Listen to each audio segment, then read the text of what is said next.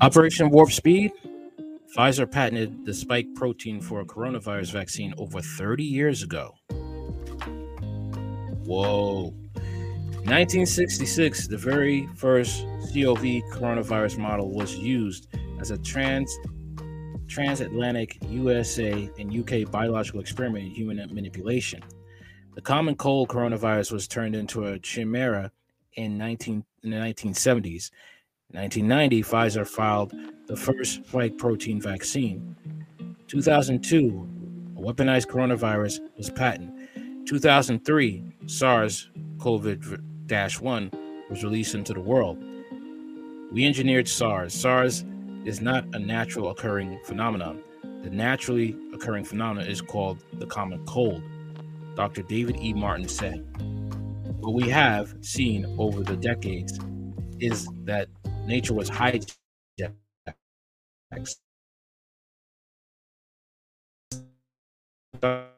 Science was hijacked. Morality was hijacked. Humanity was hijacked. Was the founding CEO of MCAM Incorporated. MCAM is the international leader in the intellectual property based financial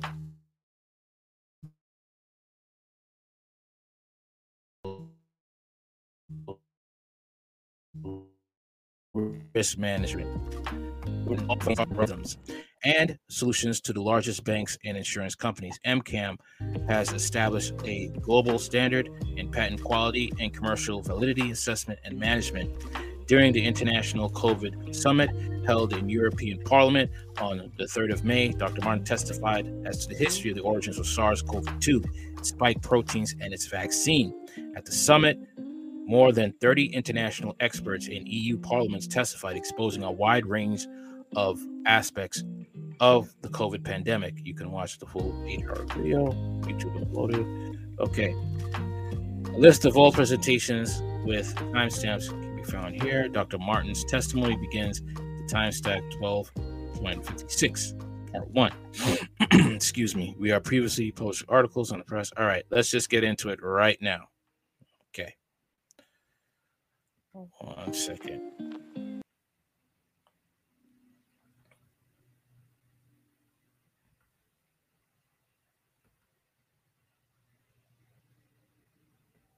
All right, here we go.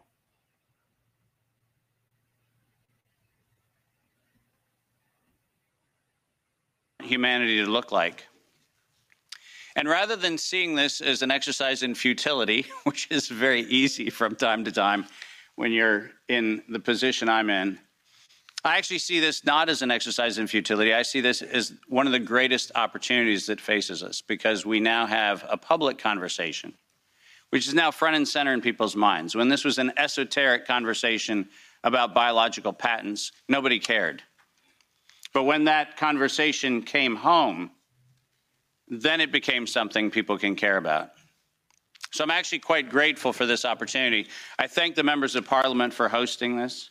I thank all of the translators who I apologize in advance. I will use terminology that is probably very difficult to translate. So my apologies. And I'd also like to acknowledge the fact that many of you are aware of my involvement with this, in large part due to the amazing work of my wonderful wife, Kim Martin who encouraged me at the very early days of this pandemic to get on front of the camera and talk about all the information that I had been sharing among very small groups around the world.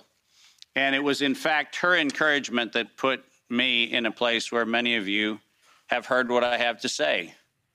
Ironically, the world that I came from, that used to be very popular. My CNBC and Bloomberg presentations, which were televised on mainstream media around the world, was an audience that I lost. I, I can confidently say COVID diminished my fame. But I can also confidently say that I'd rather stand among the people with whom I'm standing today than any of the folks that were part of that previous world. So this is a much better place to be. My role today is to set the stage for this conversation in a historical context because this did not come in the last three years. This did not come in the last five or six years. This actually is an ongoing question that probably began here in Europe in the early stages of the mid 1900s, but certainly by 1913, 1914, this conversation started right here in Central Europe. The pandemic that we alleged to have happened in the last few years also did not happen overnight. In fact, the very specific pandemic using coronavirus began in a very different time. And we'll try to advance the slides here with one of these things. Oh, there we go. Most of you don't know that coronavirus as a model of a pathogen was isolated in 1965. Coronavirus was identified in 1965 as one of the first infectious replicatable viral models that could be used to modify a series of other experiences of the human condition. It was isolated once upon a time associated with the common cold. But what's particularly interesting about its isolation in 1965 was that it was immediately identified as a pathogen that could be used and modified for a whole host of reasons. And you heard me correctly, that was 1965. And by the way, these slides are public domain. You're welcome to look at every single reference. Every comment that I made is based on published material. So do make sure that you look at those references. But in 1966, the very first COV coronavirus model was used as a transatlantic biological experiment in human manipulation. And you heard the date 1966. I hope you're getting the point of what I'm saying. This is not an overnight thing. This is actually something that's been long in the making. A year before I was born, we had the first transatlantic coronavirus data sharing experiment between the United States and the United Kingdom. And in 1967, the year I was born, we did the first human trials on inoculating people with modified coronavirus. Isn't that amazing? 56 years ago, the overnight success of a pathogen that's been 56 years in engineering. And I want that to chill with all of you. Where were we when we actually allowed, in violation of biological and chemical weapons treaties, where were we as a human civilization when we thought it was an acceptable thing to do to take a pathogen for the United States and infect the world with it? Where was that conversation? And what should have been that conversation in 1967? That conversation wasn't had. Ironically, the common cold was turned into a chimera in the 1970s. And in 1975, 1976, and 1977, we started figuring out how to modify coronavirus by putting it into different animals, pigs and dogs. And not surprisingly, by the time we got to 1990, we found out that coronavirus as a infectious agent was an industrial problem for two primary industries the industries of dogs and pigs.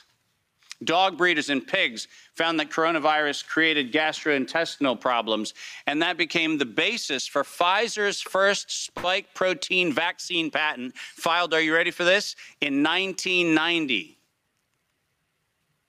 Did you hear what I just said? 1990. Operation Warp Speed? I'm sorry, Where's the warp and the speed? Pfizer, 1990, the very first spike protein vaccine for coronavirus. Isn't that fascinating? Isn't it fascinating that we were, we were told that, well, the spike protein is a new thing. We just found out that that's the problem. No. As a matter of fact, we didn't just find out it was not just now, now the problem. We found that out in 1990 and filed the first patents on vaccines in 1990 for the spike protein of coronavirus. And who would have thought? Pfizer.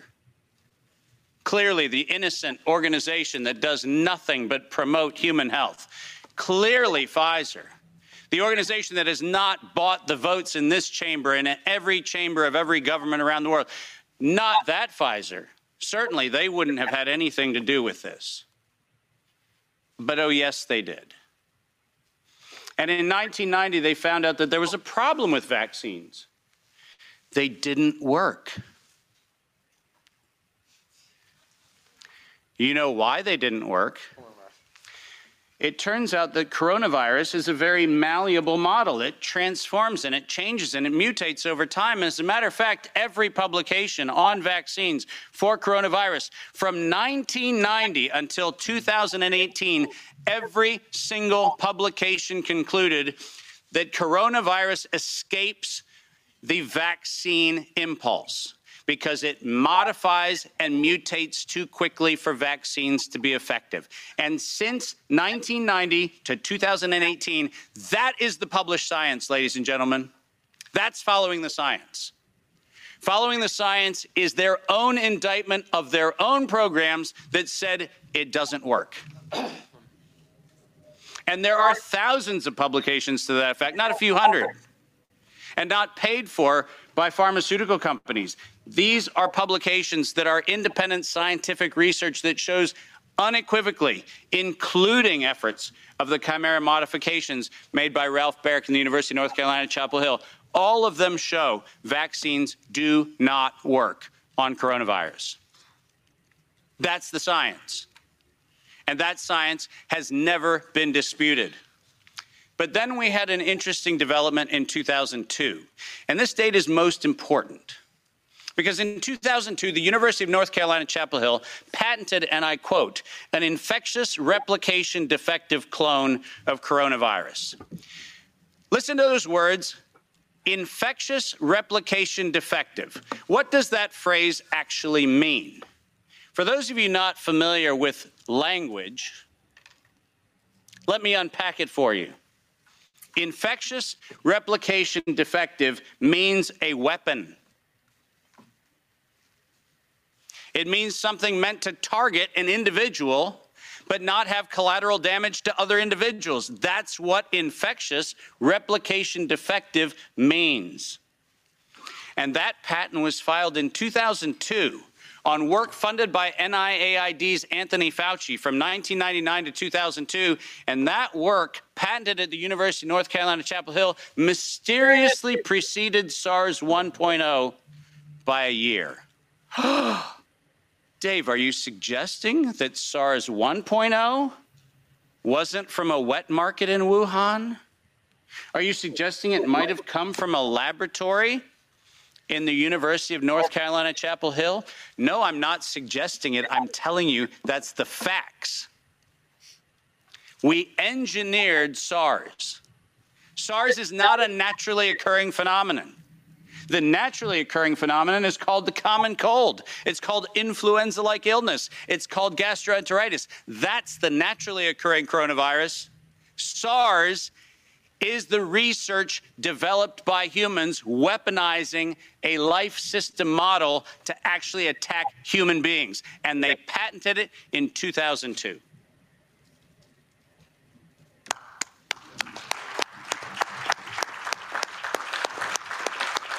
And in 2003, giant surprise, the CDC filed the patent on coronavirus isolated from humans in violation, once again, of biological and chemical weapons treaties and laws that we have in the United States. And I'm very, very precise on this. The United States likes to talk about its rights and everything else and the rule of law and all the nonsense that we like to talk about. But we don't ratify treaties about, I don't know, defending humans. We conspicuously avoid that. We actually have a great track record of advocating for human rights and then denying them when it comes to actually being part of the international community, which is a slightly problematic thing. But let's get something very clear. When the CDC in April of 2003 filed the patent on SARS coronavirus isolated from humans, what did they do? They downloaded a sequence from China and filed a patent on it in the United States. Any of you familiar with biological and chemical weapons treaties knows that's a violation. That's a crime. That's not an innocent oops. That's a crime.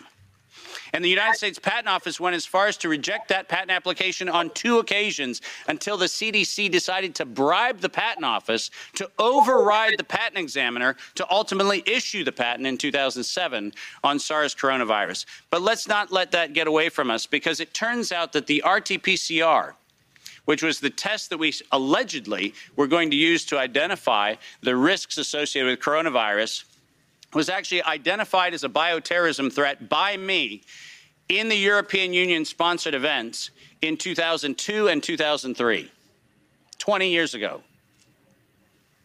That happened here in Brussels and across Europe. In 2005, this particular pathogen was specifically labeled as a bioterrorism and bioweapon platform technology. Described as such, that's not my terminology that I'm applying to it. It was actually described as a bioweapons platform technology in 2005. And from 2005 onwards, it was actually a biowarfare enabling agent, its official classification from 2005 forward. I don't know if that sounds like public health to you. Does it? Biological warfare enabling technology. That feels like not public health. That feels like not medicine. That feels like a weapon designed to take out humanity. That's what it feels like. And it feels like that because that's exactly what it is. We have been lured into believing that EcoHealth Alliance and DARPA and all of these organizations are what we should be pointing to, but we've been specifically requested to ignore the facts that over $10 billion have been funneled through black operations through the check of Anthony Fauci and a side by side ledger where NIAID has a balance sheet and next to it is a biodefense balance sheet equivalent dollar for dollar matching that no one in the media talks about. And it's been going on since 2005. Our gain of function moratorium, the moratorium that was supposed to freeze any efforts to do gain of function research. Conveniently, in the fall of 2014, the University of North Carolina, Chapel Hill received a letter from NIAID saying that while the gain of function moratorium on coronavirus in vivo should be suspended, because their grants had already been funded, they received an exemption. Did you hear what I just said?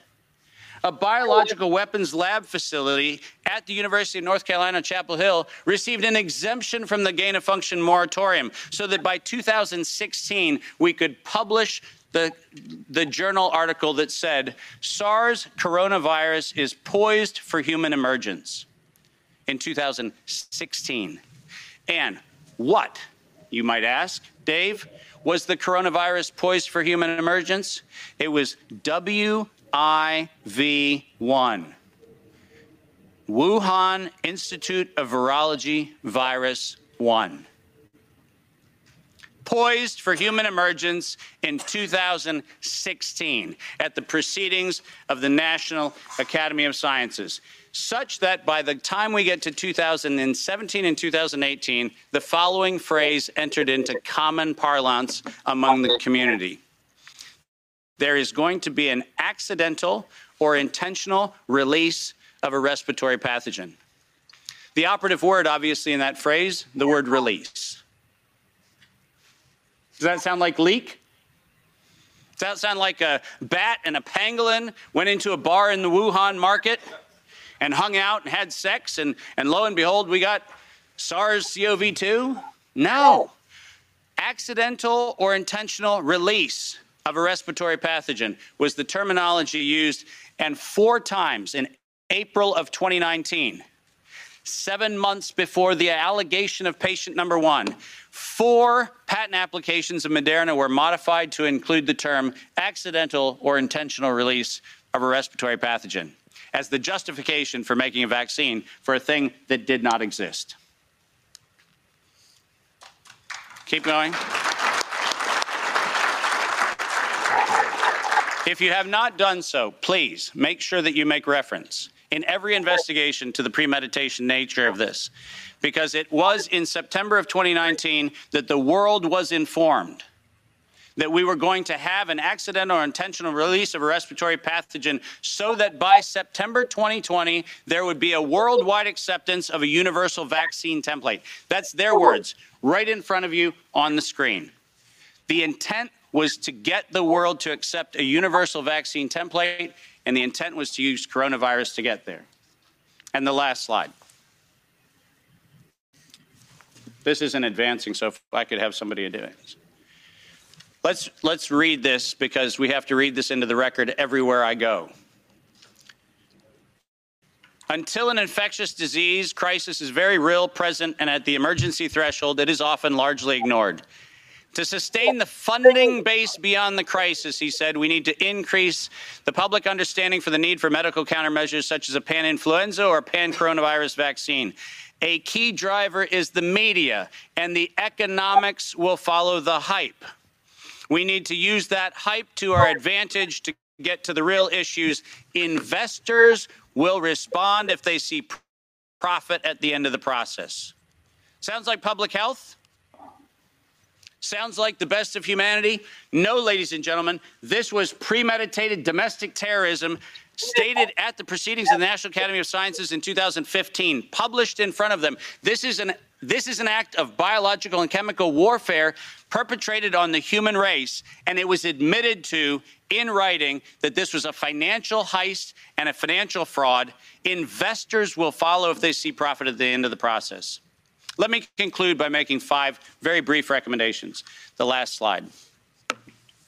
Nature was hijacked. This whole story started in 1965 when we decided to hijack a natural model and decide to start manipulating it. Science was hijacked when the only questions that could be asked were questions authorized under the patent protection of the CDC, the FDA, the NIH, and their equivalent organizations around the world. We didn't have independent science, we had hijacked science. And unfortunately, there was no moral oversight in violation of all of the codes that we stand for. There was no independent, financially disinterested, independent review board ever impaneled around coronavirus, not once. Not once. Not since 1965. We do not have a single independent IRB ever impaneled around coronavirus. So morality was suspended for medical countermeasures.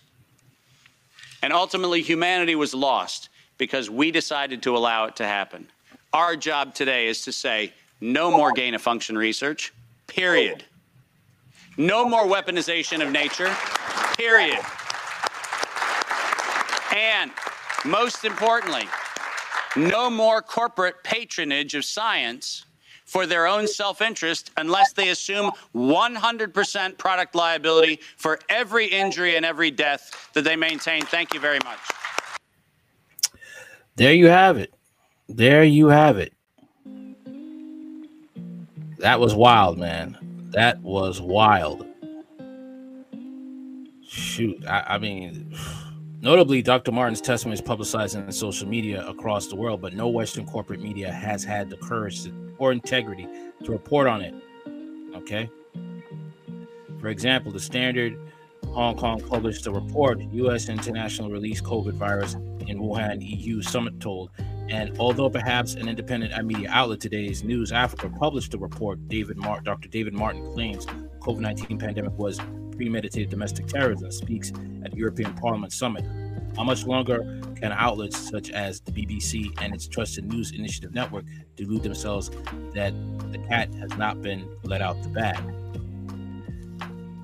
As mentioned in his testimony at the International COVID Summit, Dr. Martin has been speaking about the origins of SARS since 2006, but until the COVID era, it had been to small groups of people. Early in the pandemic, his wife encouraged him get in the front of the camera and talk about the information he had he had to a wider audience. In other words, make the information available to us, the general public. His interviews and presentations can easily be found in the media, including ourselves on social media sites. All right. It this is uh it's wild, man. It's wild. That's all I could tell you. All right. I'll leave a link to uh, to the information. Other than that, you know, talk to you guys later. Hard Talk Radio, live in 4K on YouTube. I'm on uh, Rumble, Radical Thought 791. Later.